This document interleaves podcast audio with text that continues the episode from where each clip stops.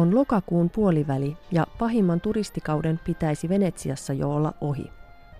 Vanhan kaupungin katukuvasta sitä ei kuitenkaan juuri huomaa.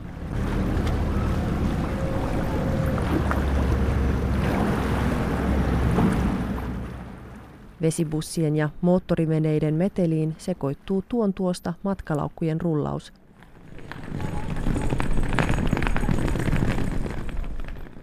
Ja kondolit täyttyvät tasaiseen tahtiin 80 euron hinnasta huolimatta.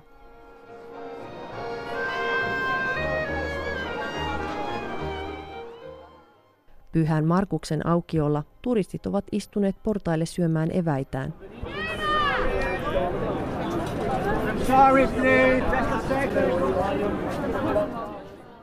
Vaikka vieressä on kyltti, joka kieltää niin istumisen kuin eväiden syömisen.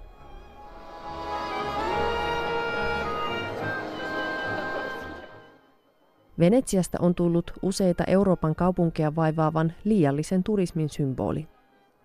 Ilmiö pakottaa asukkaat ulos kaupunkien keskustoista sekä vuokrien nousun että palveluiden katoamisen myötä. Venetsiassa kadut ovat täynnä turistirihkamaa myyviä liikkeitä ja ravintoloita, mutta rautakaupat ja päiväkodit loistavat poissaolollaan. Laguna-kaupungissa käy vuosittain noin 28 miljoonaa turistia.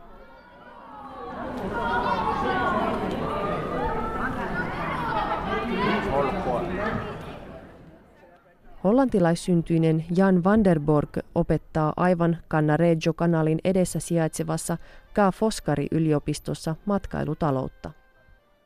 Hän on tehnyt yhteistyötä Venetsian kaupungin kanssa turistivirtojen hallinnoimiseksi ja osallistunut useiden kestävää matkailua käsittelevien tutkimusten tekoon. Kysyn häneltä, onko tilanne Venetsiassa tosiaan niin paha kuin ulkomailla usein annetaan ymmärtää.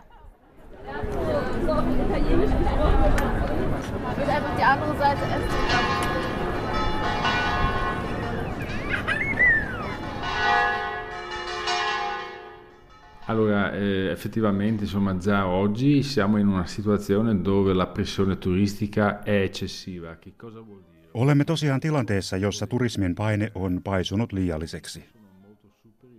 Se tarkoittaa, että matkailun aiheuttamat kustannukset yhteisölle ovat paljon suurempia kuin siitä saatavat hyödyt. Toisin sanoen ei ole enää kannattavaa investoida matkailuun, vaan sen sijaan kaupunki menettää taloudellista ja sosiaalista energiaansa turismin vuoksi. Se a questo si aggiunge anche un, eh, un elemento ulteriore, cioè il fatto che il flusso turistico...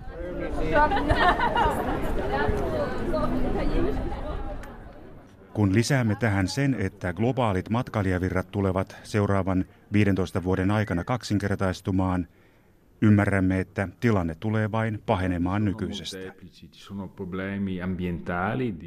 Minkälaisia ongelmia turistit Venetsiassa aiheuttavat? I problemi sono molteplici, ci sono problemi ambientali, di sporcizia, di inquinamento, ci sono problemi eh, sociali, di eh, Ongelmat ovat moninaisia.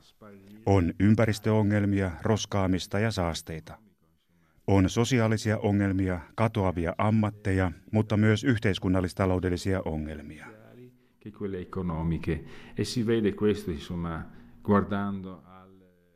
Turismi tukahduttaa matkailuun liittymättömät aktiviteetit. Tämä näkyy väestönkehityksessä. Venetsiassa asuu enää vain noin 45 000 ihmistä – kun vielä 1950-luvulla heitä oli 160 000.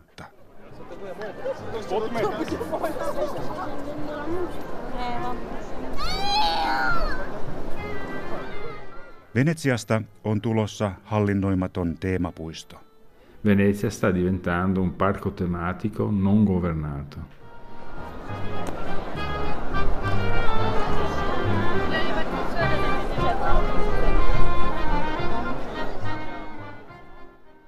Allora, la colpa è sostanzialmente diciamo, della politica veneziana. Syy tilanteeseen löytyy Venetsian paikallispolitiikasta. Matkailun kasvun trendi ja myös sen seuraukset olivat tiedossa, ja niitä on tutkittu jo 1980-luvulta asti. Venetsiasta on tullut ongelman symboli, eräänlainen kauhukuva, sillä kaupunkia hallinnoineet tahot eivät ole koskaan halunneet vakavissaan puuttua asiaan ja tehdä vaadittavia rakenteellisia muutoksia.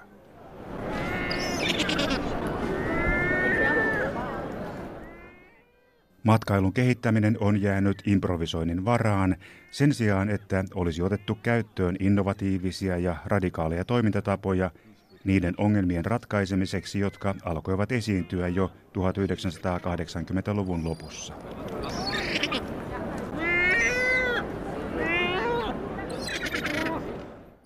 Allora, ancora oggi eh, l'attuale amministrazione insomma, della città punta molto diciamo, sulla gestione delle emergenze, degli eventi eccezionali e non vielä nykyäänkin kaupungin hallinto panostaa paljon hätäratkaisuihin ja poikkeustilanteen hoitamiseen, eikä ota selvää toimista, jotka voisivat olla todellisia suunnankääntäjiä.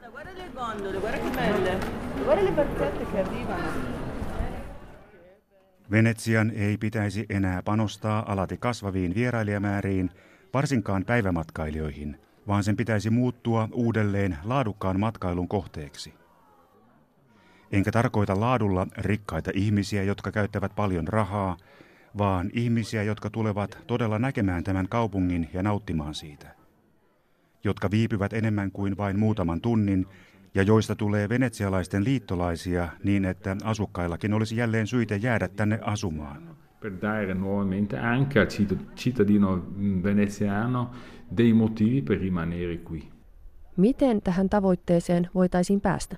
Allora, si potrebbe fare proprio innanzitutto insomma, modificando tutta un, una serie diciamo, di eh, messaggi. Ensinnäkin pitäisi muuttaa tapaa, jolla Venetsiaa mainostetaan. Risteilymatkustajien määrälle voisi asettaa rajan. Kaupungin tarjontaa iltaisin voisi yrittää vahvistaa, sillä nyt jo kaikki Venetsiassa käyvät tietävät, että kello kuuden jälkeen kaupunki hylätään täysin oman onnensa nojaan.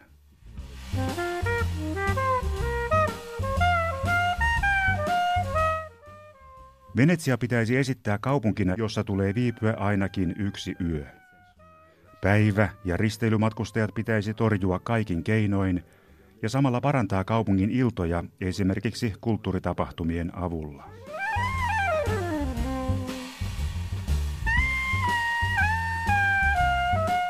Pitää myös ymmärtää, että matkailupolitiikka on osa kaupunkipolitiikan kokonaisuutta. Venetsiasta puuttuu ajatus siitä, mitä tällä kaupungilla halutaan tehdä tästä päivästä aina vuoteen 2050. Ehm, ovviamente eh, la città diciamo di notte.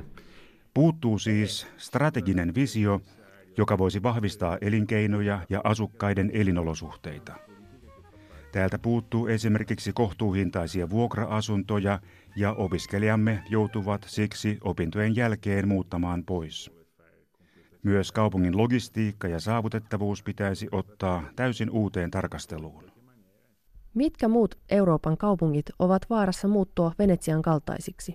Venezia è un caso unico ed è ancora un caso estremo, ma molte altre città, visto che anche il... Venetsia on ainutlaatuinen ja toistaiseksi se on vielä äärimmäinen esimerkki. Mutta koska matkailun volyymit ovat räjähdysmäisessä kasvussa, monet kaupungit ovat vaarassa kokea Venetsian kohtalon. Vaarassa ovat varsinkin keskikokoiset kaupungit kuten Firenze, Brügge, Salzburg, Heidelberg ja Oxford, joilla ei ole vahvaa talouspohjaa, vaan joiden talous keskittyy yhden asian ympärille.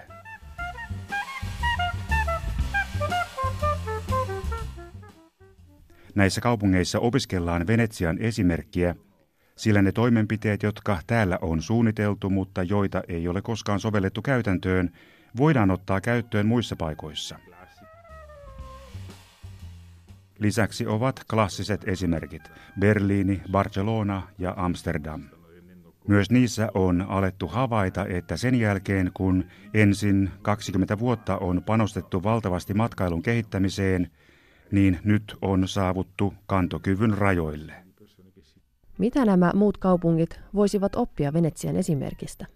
Quello che devono imparare in primis è che eh, servono mm, politiche diciamo, che modificano sistematicamente la struttura diciamo, del mercato turistico locale. Ensinnäkin niiden pitäisi oppia kehittämään järjestelmällisesti paikallisen matkailun rakennetta. Niiden ei pidä ryhtyä toimiin, joilla taistellaan vain matkailun paineen aiheuttamia oireita vastaan. On turhaa taistella kebab-paikkoja vastaan tai yrittää sulkea yksityismajoituksia, kuten bed and breakfasteja.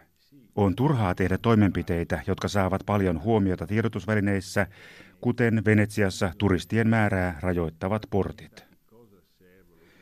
Sen sijaan pitää miettiä uudelleen, mitä tarkoitusta matkailun kehittäminen palvelee. Minusta sen tavoitteena on parantaa asukkaiden elämää ja paikallisten elinkeinojen asemaa. Strategica turistica che vada a rafforzare il sitten pitää ottaa käyttöön matkailun suunnitelma, joka vahvistaa sellaista matkailua, jota talous ja paikallinen yhteisö tarvitsevat. Pitää siis pohtia vakavasti sitä, millaisia matkailijoita Venetsiaan halutaan ja minkä tyyppistä matkailua sen sijaan pitäisi torjua. Tämä pohdinta on tehty Venetsiassa useita kertoja, mutta politiikan tasolla se ei ole koskaan edennyt. Uskon, että muut kaupungit voivat ottaa tästä paljon oppia ja aloittaa matkailusuunnitelman, joka pureutuu ongelman syihin eikä pelkkiin seurauksiin. combatte le cause diciamo, del disagio e non i disagi.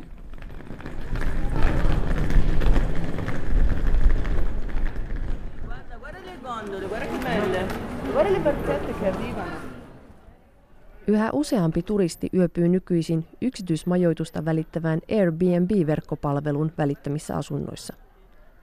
Palvelua on syytetty useissa maissa asuntojen hintojen ja vuokrien noususta, naapurien häiritsemisestä ja perinteisten majoituspalveluiden kanssa käytävästä epäreilusta kilpailusta.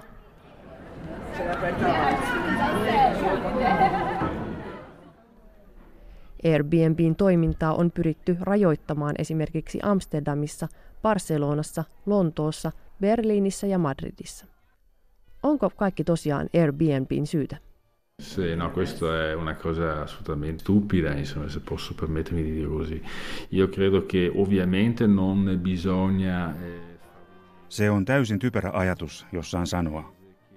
Tietenkään ei pidä suosia yrityksiä, jotka eivät noudata kansallisella tai Euroopan tasolla sovittuja pelisääntöjä.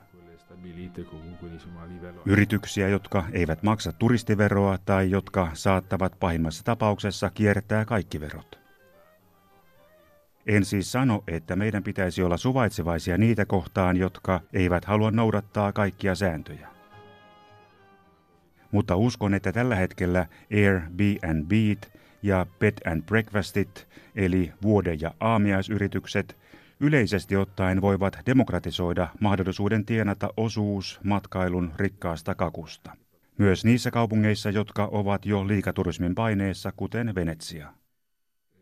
Lisäksi on tehty tutkimuksia, joiden mukaan bed and breakfasteissa yöpyvä matkailija ei ole köyhä eikä päivämatkailija, vaan päinvastoin Kyseessä on erittäin mielenkiintoinen ja potentiaalinen matkailun muoto.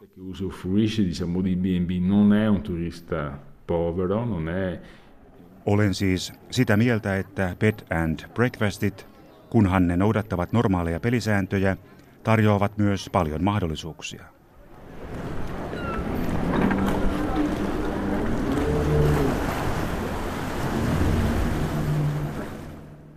Useissa kaupungeissa paikalliset asukkaat ovat muuttuneet vihamielisiksi turisteja kohtaan ja järjestäneet jopa mielenosoituksia.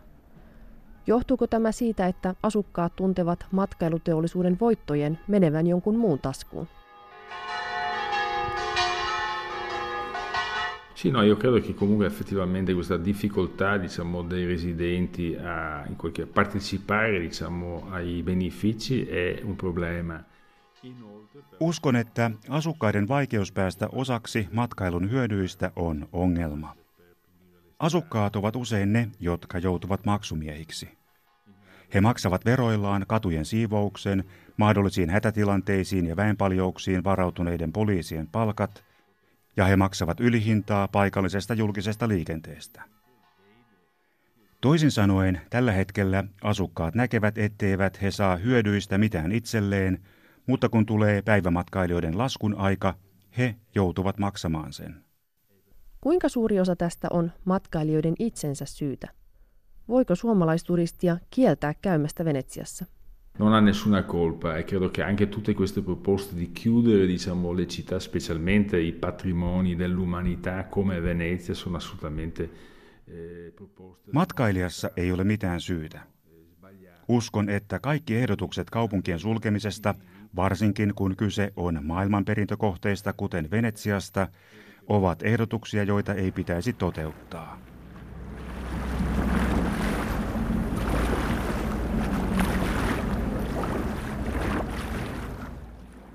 Suomalaisella tai vaikkapa hollantilaisella turistilla on täysi oikeus vierailla Venetsiassa.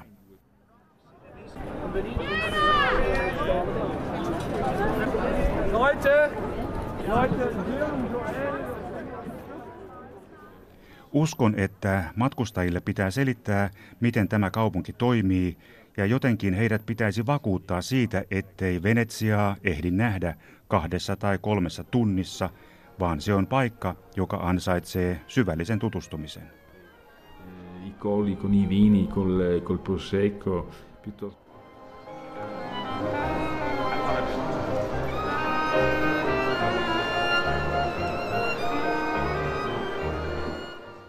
Olet sanonut aiemmassa haastattelussa, että vierailu Venetsiaan pitäisi varata, ja niitä, jotka eivät ole varanneet matkaansa ajoissa, tulisi rangaista.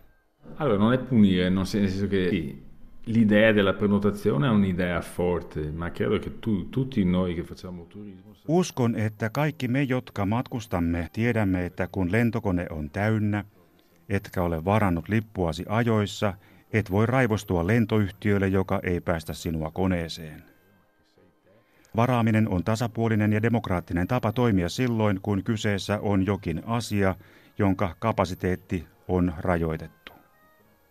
Matkailusektorilla näyttelyvierailun, hotellin, vuokra-auton tai lennon varaaminen on muodostunut tavaksi meille kaikille, jotka matkustamme.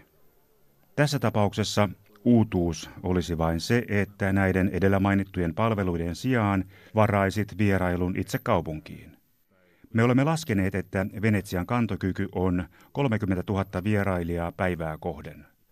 Se voi nousta 50 000 asti. Mutta jos se raja siis on ylittymässä, voimme sanoa, että olisi ehkä parempi, että ne, jotka eivät ole varanneet vierailuaan ajoissa, tulevatkin vasta ensi viikolla. Minusta tämä on hyväksyttävä tapa hallinnoida niukkuutta.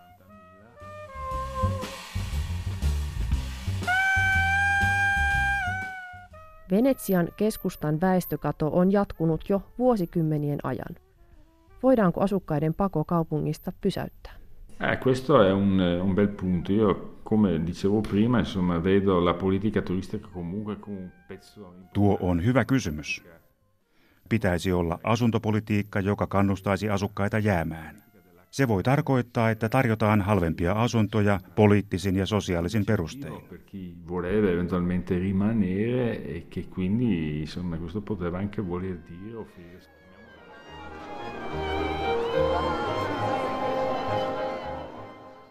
Lisäksi pitää löytää työpaikkoja. Jos näissä asioissa onnistutaan, ehkä jotain alkaa tapahtua myös väestökadon suhteen. Tällä hetkellä väestökato vie Venetsialta juuri sitä elinvoimaa ja venetsialaisuutta, joka on voimavara myös matkailuteollisuudelle. La venezianità, insomma, che poi di fatto è un asset anche per, la, per l'industria turistica.